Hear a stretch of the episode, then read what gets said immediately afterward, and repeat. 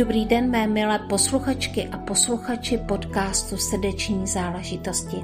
Je tady Jana Jánová, první prázdninový díl podcastu Srdeční záležitosti a zároveň velmi silné téma, protože tentokrát se povídám s ženou, s online podnikatelkou a podnikatelkou Veronikou Mašínovou, která uh, zažila a svým způsobem stále žije téma, které je tabuizované, protože je to rakovina.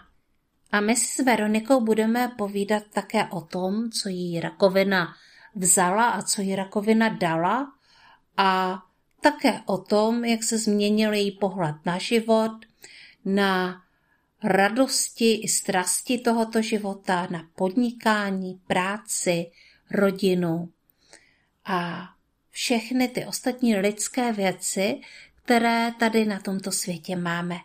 Takže nenechte se odradit tabuizovaným tématem.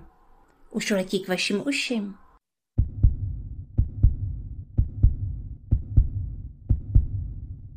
Dobrý den, mé milé posluchačky podcastu Srdeční záležitosti. Je tady další díl podcastu a já jsem si dneska do podcastu pozvala jednu úžasnou ženu, která má uh, velký podnikatelský příběh a velký životní příběh.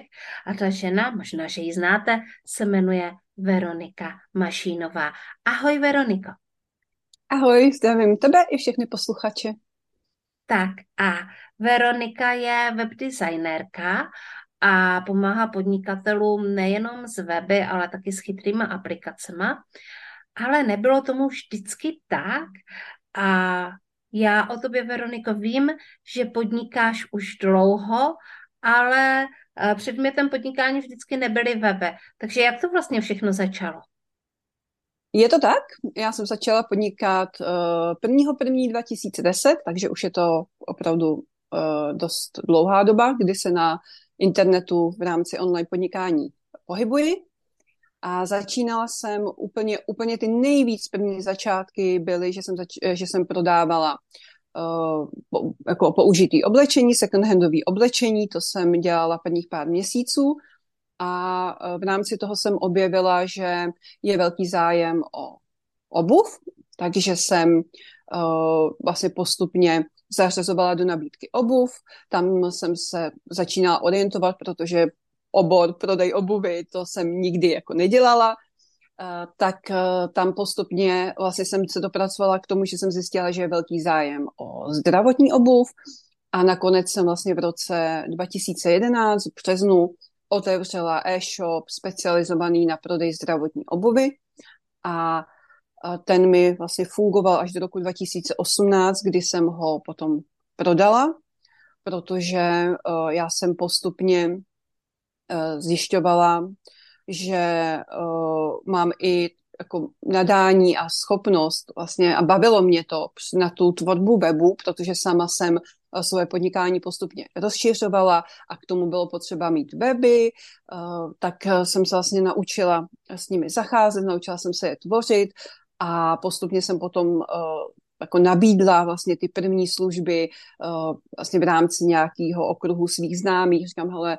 já ti upravím prodejní stránku a pomůžu ti s tímhle. A stále s tím z začátku jsem to dělala úplně zadarmo, ty první věci. A zjistila jsem, že jsem v tom úspěšná, takže jsem nakonec uh, vlastně nabídla veřejně, uh, že teda upravím lidem nebo udělám lidem prodejní stránky, udělám jim weby a ten zájem byl tak obrovský, mě to byl tehdy hodně jako překvapilo, to bych řekla, že mě to šokovalo, protože tohle to se stalo před, v říjnu 2016 a já jsem vlastně už v lednu eh, měla úplně plno na několik měsíců dopředu. Bylo to strašně rychlý rozjezd a to mě vlastně zaskočilo, protože já jsem vlastně se dostala do situace, že jsem měla paralelně dvě, teda dva obory podnikání. Měla mm. jsem e-shop s obuví a měla jsem teda ty weby, které se strašně rychle rozjeli a já jsem to přestala jakoby stíhat. A byla to taková ta situace, že sedíte na dvou židlích a já jsem potom v tom roce 2018 jsem najednou měla takový silný pocit, že uh, musím vlastně uh, to změnit, že musím ten e-shop pustit a pro mě to bylo hrozně těžké, protože pro mě to byla srdeční záležitost, pro mě e-shop opravdu byl srdeční záležitost, protože mě to živilo spoustu let s dětmi a bylo to prostě mé mimino, bylo to vypiplané, měla jsem tam nějakou vizi a uh, bylo to fakt jako těžké udělat rozhodnutí a um, nakonec asi ten prodej jsem, uh, jsem uskutečnila svým přátelům, uh, to znamená přešel do dobrých rukou, oni převzali i tu vizi, tak z toho mám jako radost a vlastně jsem prostě tohle to opustila a vsadila jsem, nebo zůstala jsem jenom na té jedné židli a to byla ta tvorba webu. Mm. Hle, Veroniko, to vypadá, že jsi jako byla vždycky na tom správném místě. Ať už tehdy, když si začínala dělat e-shop s obuví, se zdravotní obuví, tak vlastně v roce 2016, když se obula do těch webů, protože uh, obo dvojí mělo asi uh, výrazný úspěch a uh, rozjelo se ti to. Mm, čím si myslíš, mm-hmm. že to je? Že vlastně si Mm-hmm. My jsme se totiž ještě nezeptali, co jsi dělala ještě předtím, než jsi začala mít uh, e-shop, nejdříve teda sekáč a, a potom e-shop, ale co jsi vlastně dělala předtím? Čím ty vlastně jako úplně původně jsi? Eh, já vlastně nejsem vůbec ničím speciálním. Já mám eh, vystudovanou i eh, gymnázium, pak jsem měla roční jako ekonomickou nástavbu, ale nikdy jsem vlastně v podstatě jako v těch té oblasti i toho, co jsem jako vystudovala, protože tam byla v rámci nějaká psychologie, nějaký marketing, tak jsem v tom nikdy, nikdy jako nepokračovala, nikdy jsem to jako nezužitkovala. A já v podstatě asi od jak živa, ale to, to asi dneska říkám uh, z místa, na kterým stojím dneska, ale tehdy ano. třeba v těch 90. letech jsem to jako neviděla, ale uh, zpětně to jako vidím a dává to smysl, že vždycky jsem v sobě asi měla takovou tu potřebu pomáhat lidem. Jo? A to je mm. něco, co se vlastně táhne i v těch oborech, ať to byl prodej obuvy, nebo je to teď tvorba webu a pomáhání vlastně uh, s podnikáním dalším online podnikatelům. A proto já jsem vlastně po té škole nastoupila normálně do krámu a to byl pro mě mm, jako moc hezký období, protože já jsem prodávala v takovém soukromém obchůdku, kde se prodávaly třeba speciálně na čepice, na klobouky a bylo tam ještě oddělený s parukama a bylo to pro mě to bylo jako úžasný čas, protože já jsem třeba milovala, když tam přišla nějaká babička a fakt jsme vybírali ten, ten nějakou tu hůčku na tu hlavu a mohla jsem jí jako, protože mohli jsme dojít a viděla jsem, jak odchází šťastná, že jí to sluší a že jsme vybrali dobře, a nebo pak třeba ty paruky, tam to bylo zase, třeba chodili onkologickí pacienti. V té době by mě ani nikdy nenapadlo, že já sama se jednoho dne stanu onkologickým pacientem.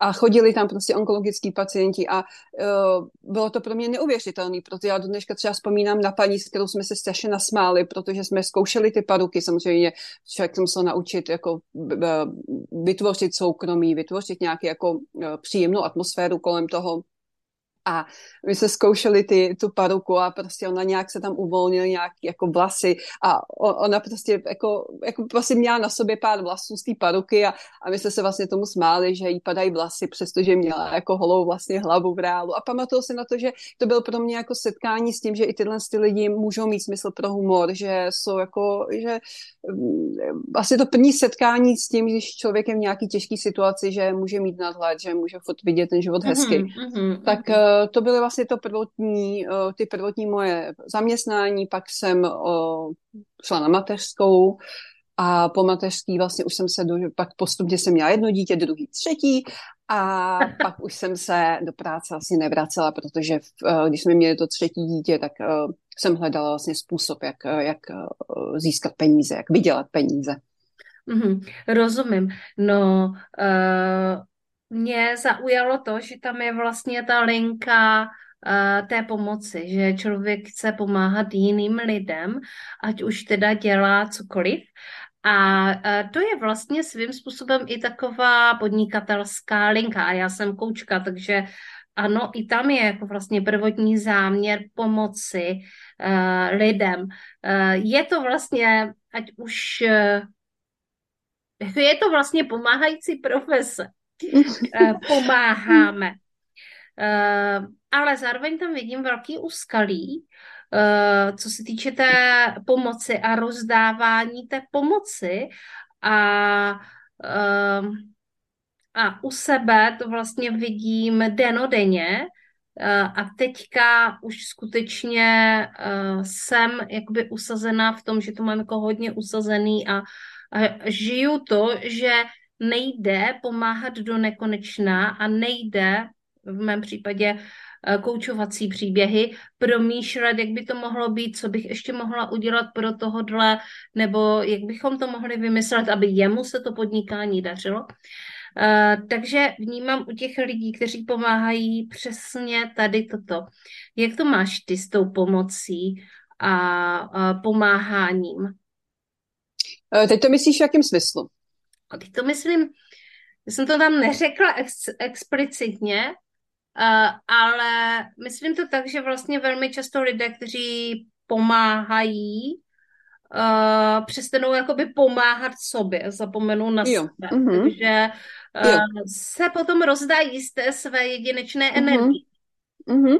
Jo, uh, tak uh, ano, tomu úplně rozumím. Vlastně já sama jsem se musela v podstatě, a myslím si, že to je normální, že se člověk vlastně učí nastavovat si ty hranice a seznamovat se s tím, s tím objemem té pomoci, kterou vlastně může dát a kterou, kterou je jako užitečný vůbec dávat, jo. A samozřejmě já jsem se v tom vybíjela i v tom smyslu, že eh, když jsem třeba začínala, ať třeba s těma webama, jo, eh, tam se mi to asi nejlíp eh, znázorňuje, tak člověk má obrovský jako nadšení. Najednou je tady něco nového, něco, co mu jde, jo. Teď vidí, že o to je jako zájem, že ty lidi jsou třeba jako spokojení, jsou nadšení, jo. A to je, a to se vlastně potká, jo, to nadšení zvenku, ten zájem zvenku s tím, že já mám prostě tu chuť to dělat a je to prostě všechno úžasný a je to skvělý. A to je ta první fáze, jo, která poměrně, třeba u mě eh, poměrně rychle rychle skončila, jsem si uvědomila, hele, to není možné jako dělat tady třeba zadarmo věci, nebo uh, vlastně, protože já jsem tím začínala. Úplně první ty věci byly, byly opravdu jako zadarmo, protože jsem, nemám to vystudovaný.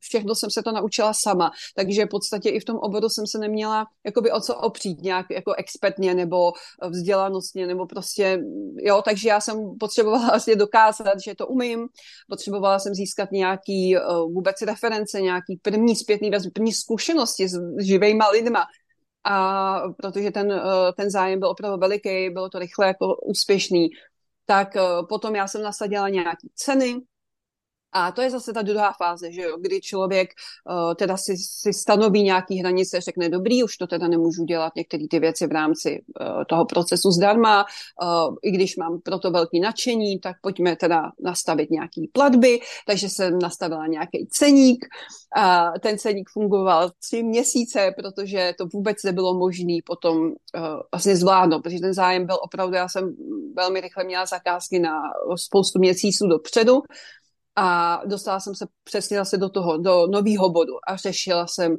jo, dobrý, tak teď vlastně v rámci nějaký té práce hodně dávám, dělám ty weby, ale vlastně se mi to nevrací v rámci té finančního ohodnocení. Vlastně jsem došla k tomu, že to neodpovídá, že to takhle nejde, že prostě by se vlastně vyčerpala. A zase jsme u toho, že se člověk jako musí musí prvotně dívat na sebe v rámci toho všeho, co dělám se musím vždycky dívat na sebe, protože já si hodně uvědomuju, že uh, je to úplně uh, báječný, že tady můžu lidem pomáhat, že jim můžu vlastně nastavovat jejich podnikání, že jim můžu pomáhat s webama ale k čemu to bude dobrý, když já sama budu vyšťavená, když se uštvu, pak už vlastně nebudu moc udělat nic, nebudu jim moc pomoct.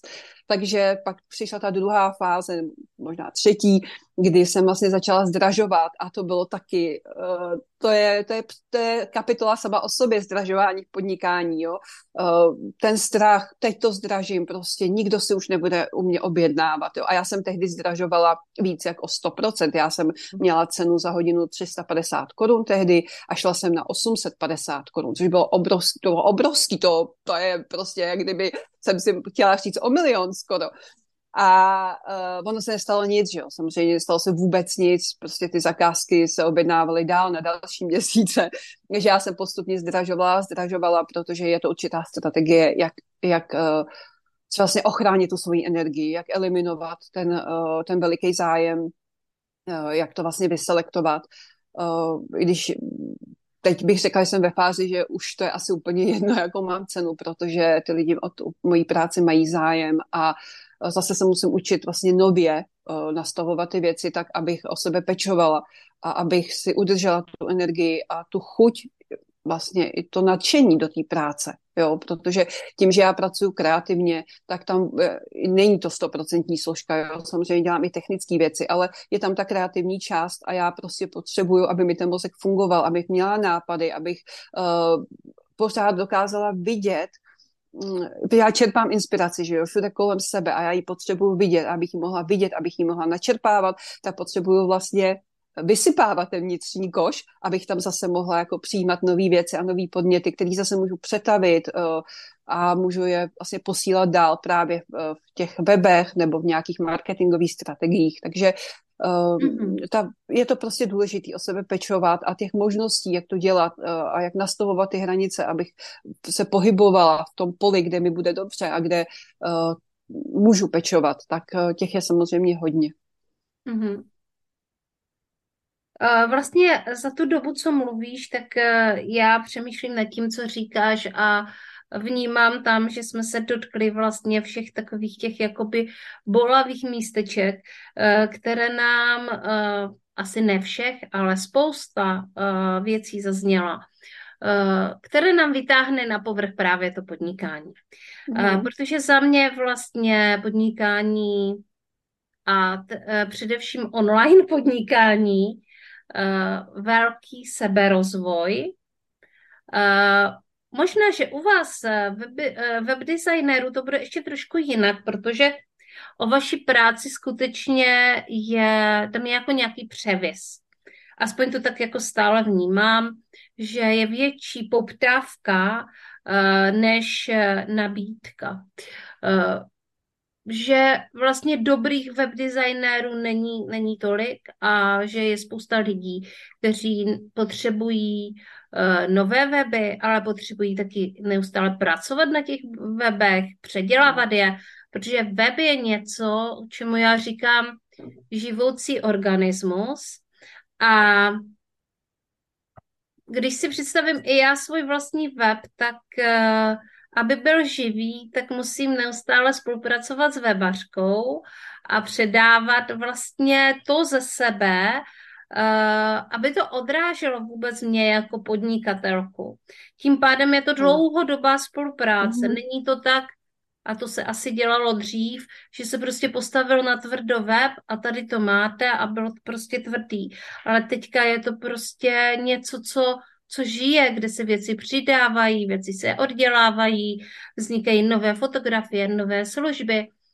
A Uh, teď jsem se do toho trošku zamotala, uh, protože to téma je tak široké, ale nicméně rozhodně vy, webaři, máte spoustu práce. Uh, takže uh, u vás se projevují takové ty věci typu musím zdražit, jinak se strašně vyčerpám, uh, nedostanu, musím vydělat objem peněz a zároveň uh, musím tam mít tu rovnováhu v tom, kolik tomu dám času, protože když uh, se přepálím, tak ještě ke všemu, nejenom, že budu unavená a nebudu moc pracovat, ale ještě ke všemu přestane chodit inspirace. Mm-hmm.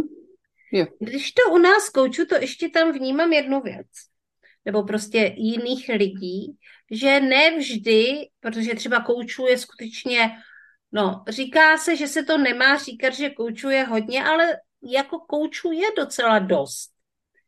A ono, kdyby všichni lidi se chtěli nechat koučovat, tak jako spousta lidí potřebuje web. Kdyby taková spousta lidí vnímala to, že má potřebu toho coachingu, tak by nás pravděpodobně bylo akorát, nebo by nás bylo ještě málo ale tím, že to stále není zvědoměný, že, eh, že to potřebuje daleko více lidí, než kteří tu službu používají, tak vlastně i uh, musíme hodně dělat marketing, abychom byli vidět a, a aby vlastně ty naše kvality byly vidět.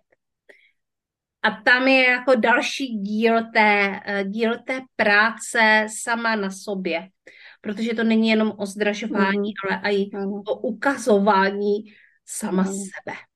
Mm-hmm. No.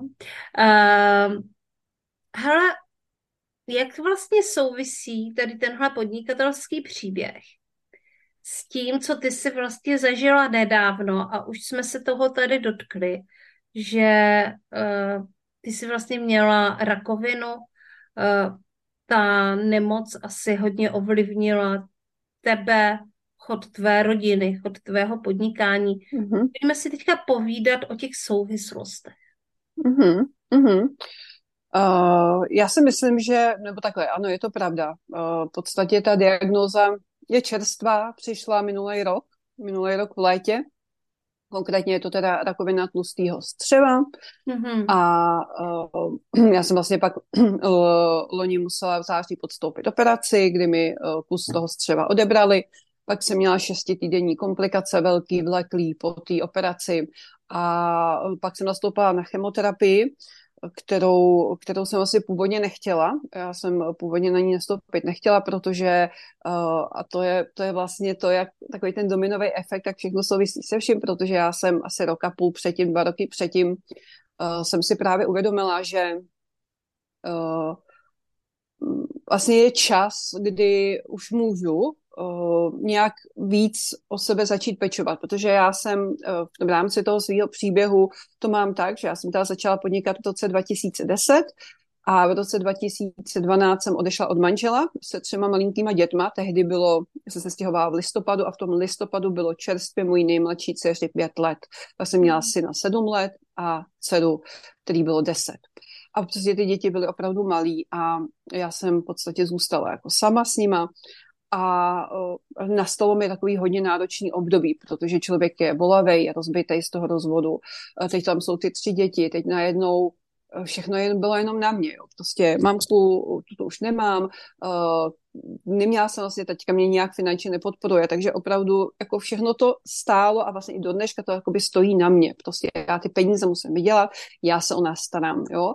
A samozřejmě tohle to níst uh, a vyrovnat se s tím uh, a do toho vlastně řešit prostě ty věci třeba bezprostředně po tom, po tom rozvodu, uh, tak to mě ho jako hodně vyčerpávalo a to je třeba to, co já osobně vnímám i, že to jakoby dospělo uh, právě i k té diagnóze, protože uh, vlastně Někdy to taky jako je, jo, někdy prostě, já bych vlastně chtěla říct takovou jako důležitou myšlenku, že kolikrát ten život nám jako přinese období, které jsou jako těžký a který mm, nemůžeme nějakým způsobem jako projít jinak, jo, jako já jsem mm-hmm. taky prostě věděla, že musím odejít od toho manžela a bylo to prostě těžký a mm, jako neudělala bych to jinak, já bych to rozhodnutí neudělala jinak a prostě mm-hmm. musela jsem nějakou tu tíhu toho rozhodnutí několik let míst a uh, vím, že to bylo správný, protože mě to samozřejmě posunulo tam, kde jsem dneska, jako myslím mentálně i nějak životně, zkušenostně.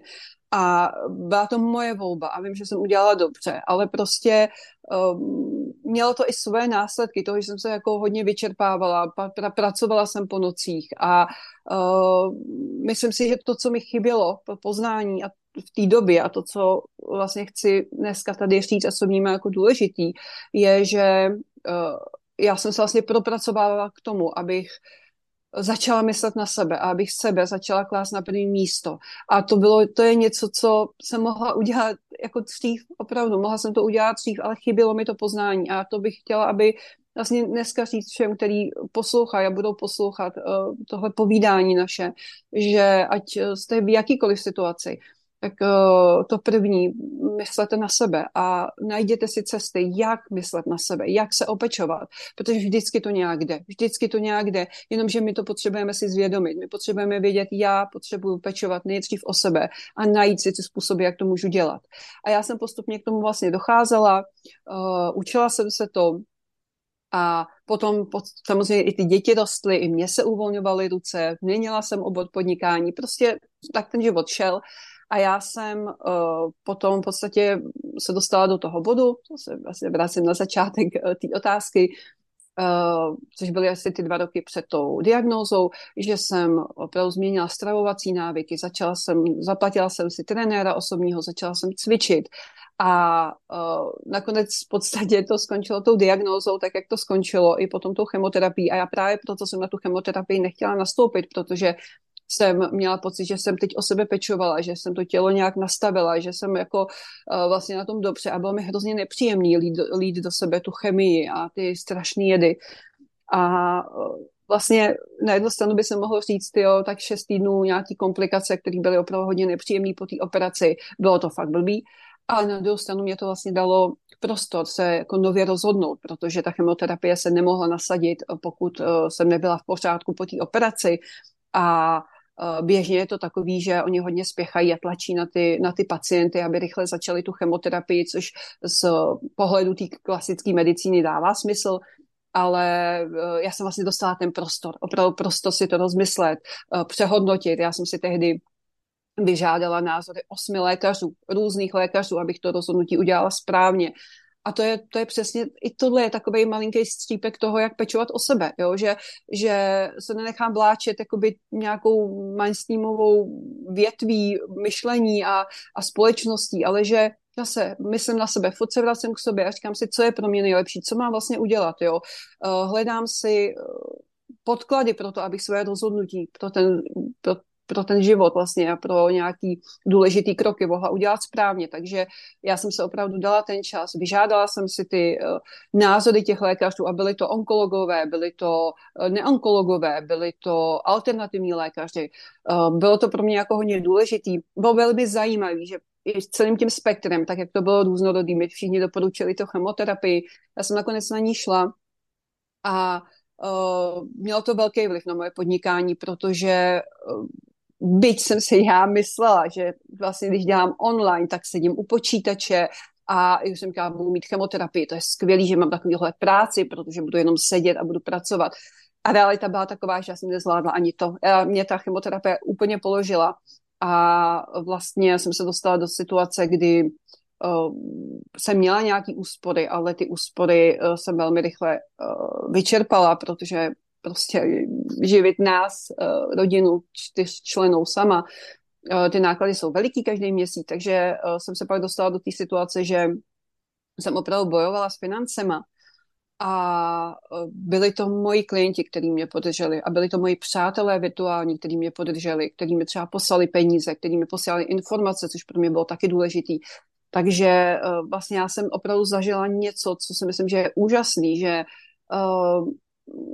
že mě moje podnikání, eh, který, který vlastně jsem nějakým způsobem poctivě budovala, mě nakonec podrželo v té lidské rovině, že to podnikání vlastně jsou ty lidi zatím, že to není ta práce, že to není ten web, že to není prostě nějaká ta znalost a, a prostě nějaký postupy, ale všechno jsme lidi. Já jsem člověk a vlastně i, i v tom podnikání jsou ty lidi.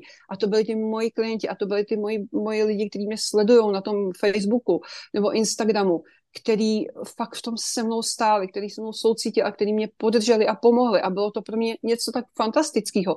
I to, že Eh, ty klienti, nikdo neodešel. To nikdo neodešel. Oni opravdu, jako já jsem si říkala, některý klienty ztratím. Nikoho, nebyl jediný klient, který bych ztratila. A přišlo mi úžasný, že oni třeba fakt čekali ty tři měsíce, nebo pak ještě ten další měsíc, když jsem se zotavovala, ten nejprvnější měsíc. Oni fakt čekali, jo, oni počkali, oni řekli, vedu, my tomu rozumíme.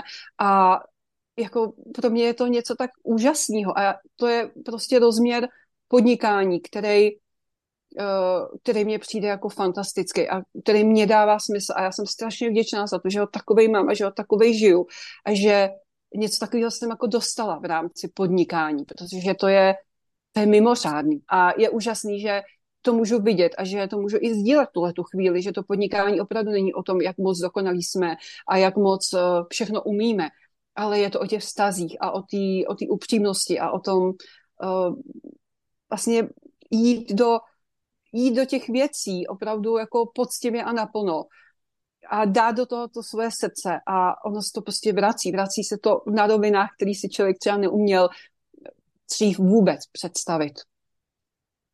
Ale Varu, to je opravdu hodně velká síla, to, co si tady teďka sdílela.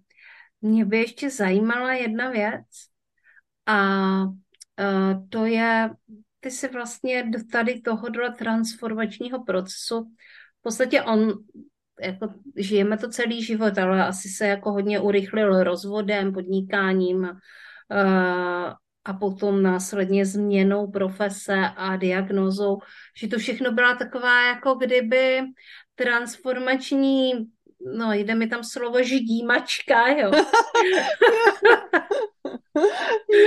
Jakou Veroniku to vlastně jako nakonec ta ždímačka vyplivla?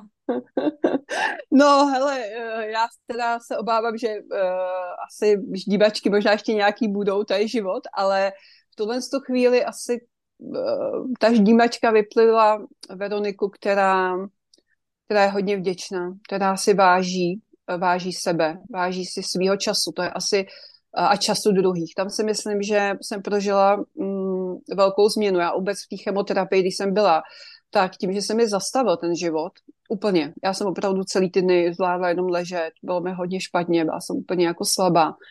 A uh, to, co mě drželo v tom období, byl můj vnitřní život a tam to, co se odehrávalo a to bylo fakt úžasný. Jednak um, tam přicházely i nové vize a nové věci a já jsem si uvědomila, že ten čas, který mám, je, je velký dar a že uh, teď vlastně v podstatě si opravdu vážím každýho dne a uh, neodkládám věci, jo, neodkládám věci ani, teď jsem třeba natáčím z Berlína, jsem tady s nejstarší dcerou, uh, jsme tady prostě na čtyřdenním výletě, protože uh, protože jsme chtěli být spolu, protože jsme chtěli jet a protože můžu, protože já nevím, co bude dál v životě, co nevíme nikdo.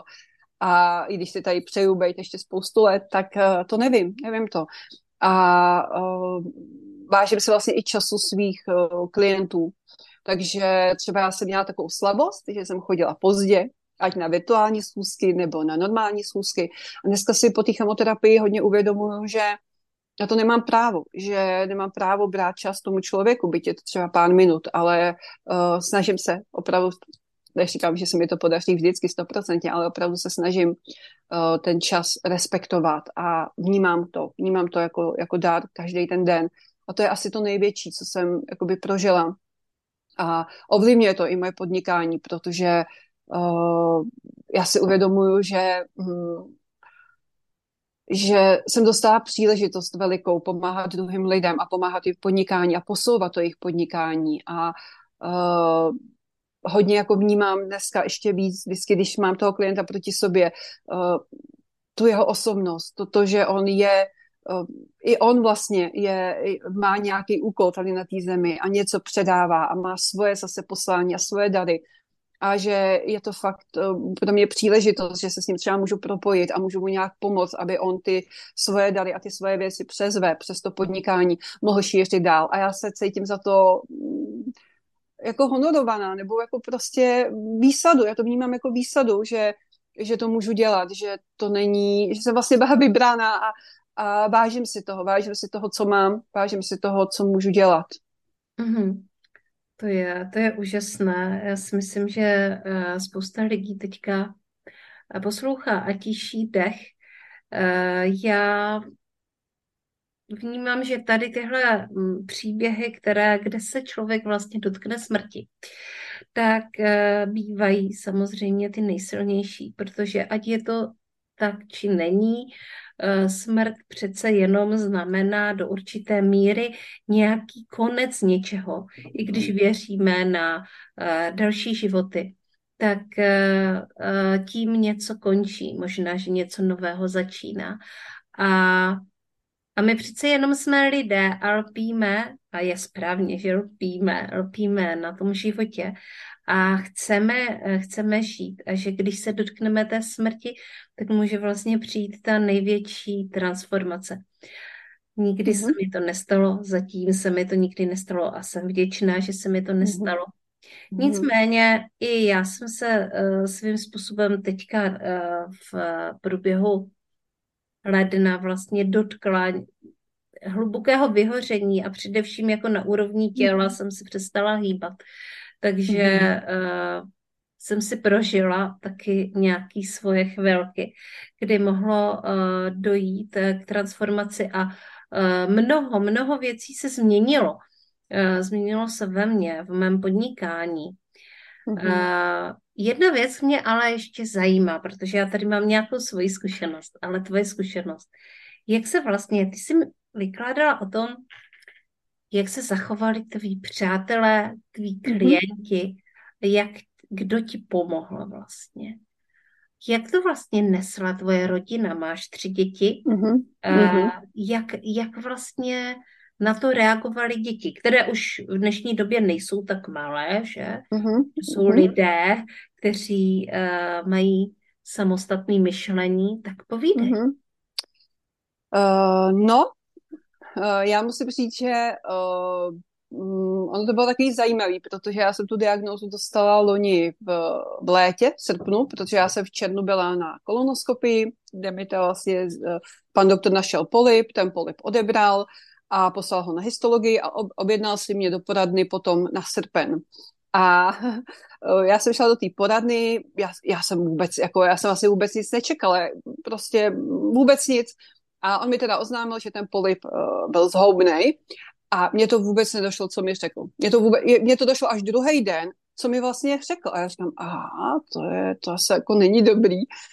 A následně potom uh, mi řekl, ale vlastně ta prognóza, no, nebo ten závěr z té histologie byl obrovsky optimistický. A tam ten lékařský postup je automaticky takový, že uh, oni vždycky odebírají kus toho střeva, kde vlastně byl ten nález a on mi říkal, to je ve vašem případě je to takový jako preventivní, v podstatě jako uh, bychom to skoro ani nemuseli dělat. Ještě se sám radil s primářem onkochirurgie, jestli vůbec to dělat, protože vlastně z té histologie uh, tam uh, v podstatě ten nález byl takový, že to jako úplně neindikovalo tu operaci, mm. ale se shodli, že jo, že to prostě se udělá ta operace. A já jsem v tomhle tom vlastně jakoby jela, um, o nic nejde, prostě teď odebrali polip, odeberou střevo, je to jako skvělý vlastně mi nic není, jo, jaká se, pak jako mě to vůbec, po mě, po mě to úplně jako stejkalo. A právě ten velký šok a ten, uh, ten velký zlom byl to, když mi propouštěli z nemocnice uh, po té operaci, tak uh, za mnou přišel ten doktor s propouštěcí zprávou a říkal, mám pro vás prostě jako špatnou zprávu, našli se metastázy v těch uzlinách střevních z té histologie. A na mě to to, to, byl, to byl ten největší vlastně zlom. To byl ten moment, kdy uh, mi to došlo, že je to prostě špatný a on mi říká, bude potřeba teda následná péče a já říkám, uh, následná léčba. A já říkám, co to znamená ta následná léčba? A jsem ani nevěděla, jako o čem mluví. A on mi říká, no to jako chemoterapie. A já, vlastně v tu chvíli ten pocit, že se to týká mě, že najednou jako, najednou to všechno jako na mě strašně dopadlo a já přesto, jsem měla rozřezaný břicho, neměla jsem žádný odvoz, vzala jsem tašku, šla jsem domů pěšky, celou cestu jsem brečela, doma jsem si, a celou cestu jsem si říkala, jak to řeknu těm dětem, jako já jim to vlastně musím říct a teď tu nejstarší dceru jsem měla pryč, byla, byla odjetá, cestovala, dobrovolničila v zahraničí a doma jsem měla nejmladší děti dvě Uh, oni už jsou opravdu veliký, ty děti. Nejstarší dceři je 21, Danielovi bude letos 18, Simoně 16. Takže ty děti jsou velký a to je ale jedno. Ono to je asi v tomhle to úplně jedno. Prostě má, má jenom mě a takže jsem vlastně přišla domů a za to se stejně nedá připravit. Já jsem se snažila nějak poskládat si vnitřně ty slova a věty, ale pak prostě jsem přišla domů, prostě jsem jim to řekla a bylo to v takovém tom nejzranitelnějším vlastně momentu, protože já sama jsem byla převálcovaná svýma pocitama, byla jsem, měla, vlastně nedokázala jsem se v tom vyznat, jo, měla jsem pocit, tak já umřu, prostě najednou mám tady diagnózu rakovina tlustého střeva třetího stupně. To, co děláte první, jdete vyhledávat na internet a, jo, a teď ty prognózy jsou prostě blbý. A teď všechno mi to jelo a prostě jsem to těm dětem řekla, byla jsem upřímná, mluvila jsem opravdu tak, jak jsem v tu chvíli na tom byla, a ty nejstarší dceři jsem to musela zavolat, což mi bylo hodně, eh, to bylo hodně těžké. To bylo hodně těžké, jsem jí to vlastně nemohla říct, nemohla jsem jí obejmout, protože uh, přece jenom, když to člověk řekne, tak se uvolní, že jo, prostě brečeli jsme a mm, no. To bylo prostě těžké. To je jasný. Jo, takže jako tohle bylo takový, ten začátek byl těžký, ale pak samozřejmě ty děti, a to je to, co já vnímám, že oni přijímají uh, můj postoj k tomu, že přijímají můj pohled, že uh, a tak si myslím, že to funguje, že vlastně my těm dětem, a možná já o to víc, že jsem s těma dětma sama, tak oni opravdu mají jediný vzor ve mně, uh, tak uh, vlastně mám tu výsadu, že a zároveň tu zodpovědnost, že musím učit nebo můžu učit tomu, jak věcem přistupovat, jak na ně můžeme reagovat. Jo. A e, pro mě, já jsem v té první fázi byla rozbitá, nevěděla jsem, e, jak se k tomu postavit, měla jsem špatné myšlenky, e, měla jsem prostě, blbě jsem uvažovala a byla pesimistická, ale postupně jsem samozřejmě získala čas, postupně jsem si v tom začala hledat cestu, začala jsem uh, přemýšlet, jak se k tomu má postavit a myslím si, že tohle to bylo, já je do dneška, je pomocí pro moje děti, že uh, vidějí, jak se k tomu já stavím, jak s tím já bojuju, jak já si to řeším a jak uh, vlastně přicházím k novým poznáním. A to, co je třeba pro mě těžký a to, co v rámci teď třeba řešíme uh, v rámci naší rodiny ve vztahu k této diagnoze je je to právě to téma smrti, který jsi zmínila, protože uh, já si přeju být tady dlouho, uh, já prostě dělám věci pro to, abych byla zdravá, ale já nemám žádnou záruku. Prostě já můžu dělat cokoliv a stejně můžu při další kontrole mi můžou říct, ale to je to špatný, jo. A uh, můžu prostě umřít, můžu umřít prostě za pár měsíců, můžu umřít prostě za rok, ale můžu umřít třeba za deset let, za dvacet, já to nevím, jo. A to je třeba úplně něco nového, mluvit o tom s dětma. Uh, vlastně pro nás je to opravdu reálná představa toho, že já tady třeba nemusím za rok bejt, jo. A to je um, vlastně předat to těm dětem nějak, jako, aby i viděli, a já sama furt v tom, jsem v tom procesu, protože ono to není lehký jako postavit se k tomu, že já jako jediný člověk, který ho mají, abych tady třeba nemusela za rok bejt, to je těžký prostě pro všechny ale to je život. Jo? A já vlastně zase si říkám, mám aspoň tu možnost vlastně tohle téma řešit a tohle téma reálně jako uh, přinášet a můžeme se s tím srovnat, můžeme si v tom najít, jak, uh, jak se s tím můžeme vyrovnat, nebo už jenom připustit si tu představu. Jo, děti jako vždycky říkají, mami, ty nesmíš umřít a ty neumřeš. A ono to je strašně hezký a ale stejně si člověk musí jako připustit tu realitu, že se to může stát. A takže to jsou věci, které třeba v rámci té rodiny a těch dětí jako řešíme a čím jsme si prošli. A jako pro mě třeba ještě já mám jako další, jako jedinýho ještě nejbližšího člověka mám tátu a třeba tam to bylo pro mě ještě taky hrozně těžké, protože já jsem to tátovi nechtěla jako nějakou dobu říct. A když jsem měla komplikace po té operaci, tak já jsem potřebovala, já jsem denně jezdila na čištění té rány a měla jsem jako velké bolesti a nemohla jsem pořádně chodit a potřebovala jsem, aby mě tam vlastně vozil protože já nemám auto, nejsem řidička. Takže jsem to potřebovala tátovi říct a to se taky pamatuju. To bylo taky, jako jsme seděli vlastně na gauči a teď já, moje máma umřela na rakovinu. A tátová druhá přítelkyně umřela na rakovinu.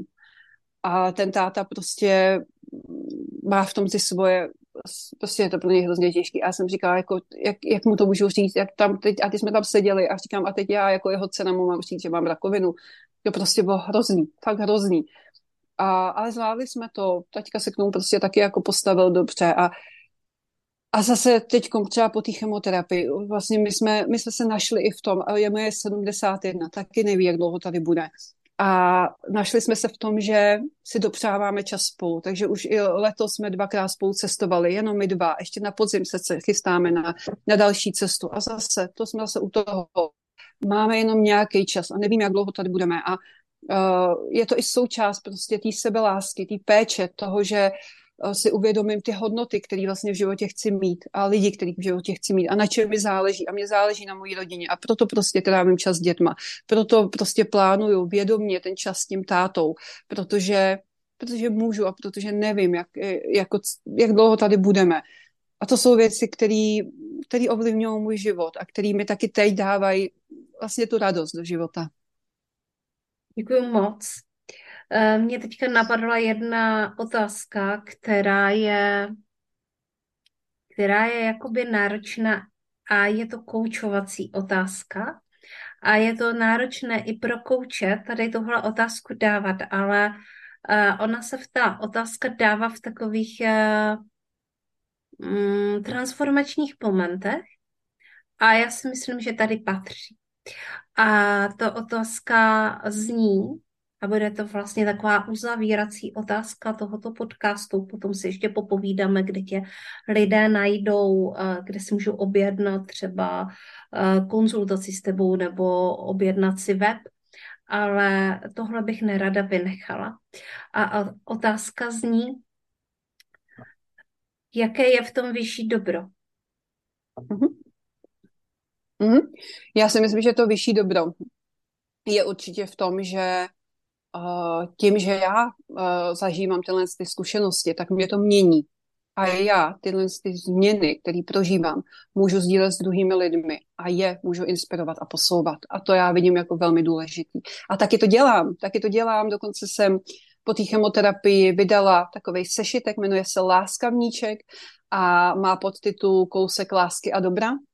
A to je ten kousek lásky a dobra, který já jsem zažila, který jsem poznala, který jsem si nějak sformovala, eh, jsem dala do sedmi krátkých myšlenek a příběhů a posílám ho dál. A můžou si ho lidi koupit a můžou uh, se inspirovat, můžou si ten kousek lásky a dobra prostě prožít, vzít skrz ty řádky, můžou uh, láskavníček koupit druhým lidem a posílat ho zase ten kousek šířit, protože láska a dobro je to, co potřebujeme a to, co tenhle svět potřebuje. A uh, já jsem děčná za to, že uh, byť uh, jsem prožila ve svém životě těžké chvíle, to byl třeba rozvod, ať to byla teď ta diagnoza chemoterapie, tak uh, jsem skrze to dostala a poznala zase další kousky lásky a dobra. A mm-hmm. tak je posílám dál. A to je to, je to, to vyšší dobro, úplně jednoznačně. Děkuju, děkuju za odpověď, to bylo úplně úžasné. A jak eh, spousta lidí eh, vlastně má výzvu v tom na tohle odpovědět, protože téma ještě není zpracováno, tak u tebe jsem vnímala, že, že to vlastně, že s tím hodně pracuješ a že už ko, velikánský kus máš zpracovaný. Takže laskavníček. Laskavníček si můžeme koupit u tebe na webu. A co se ještě můžeme koupit, nebo na co se ještě můžeme mm-hmm. podívat u tebe na webu a jak se vlastně jmenuje ten web? Jasně. Já mám dva weby. Jeden mám na, je osobní, je na moje jméno veronikamassinova.cz. Tam je možný koupit právě laskavníček. A pak mám druhý uh, web uh, na to moje podnikání, na to uh, webovou uh, část a na to online podnikání. Ten se jmenuje Báječný web, takže bájecnýweb.cz a tam je možný si objednat moje služby na tvorbu nového webu nebo na redesign stávajícího webu. Jsou tam nějaké online kurzy, je tam možnost si objednat i třeba vytvoření e-booku, nějakých PDF dokumentů nebo právě konzultaci. Mm-hmm. Moc krát děkuju a děkuju Veroniko, že jsi k nám přinesla tento silný svůj vlastní příběh, který neustále žiješ a prožíváš a s tebou ho prožívá tvá rodina, ale zároveň uh, i Uh, přátelé a klienti, uh, kteří tě podpořili a podporují. Takže to je moc krásné a moc krát děkuji, že jsme tě tady mohli mít a že si přijala pozvání do podcastu Srdeční záležitosti. Já taky moc děkuji za pozvání, jsem moc ráda, že jsem mohla sdílet svůj příběh a děkuji Jani, že si založila tenhle ten podcast a že i ty ze vlastně ty příběhy, které nahráváš s lidmi, šíříte lásku a dobro Díky, díky. A já dneska eh, to tímhle uzavřu. Mějte se krásně, eh, mé milé posluchačky a posluchači podcastu Srdeční záležitosti. Tohle bylo hluboké a já to ve vás nechám dosnít. Ahoj. Tak co říkáte? To ale byla inspirace pro život od člověka, který to má z první ruky. I já se ve svém životě snažím žít přítomným okamžikem a snažím se žít radost. A takže s velikánskou radostí vám chci říct, mé milé posluchačky a posluchači podcastu Srdeční záležitosti, že se zrodil nový podcast. Jmenuje se Žijeme Human Design a první díl vyjde už příští týden tady na Audiolibrex. Takže budu vás informovat o tom, jak se mi podcast točí a uh, jak nám to jde s tím novým podcastem. Mějte se krásně. Krásné léto přeji.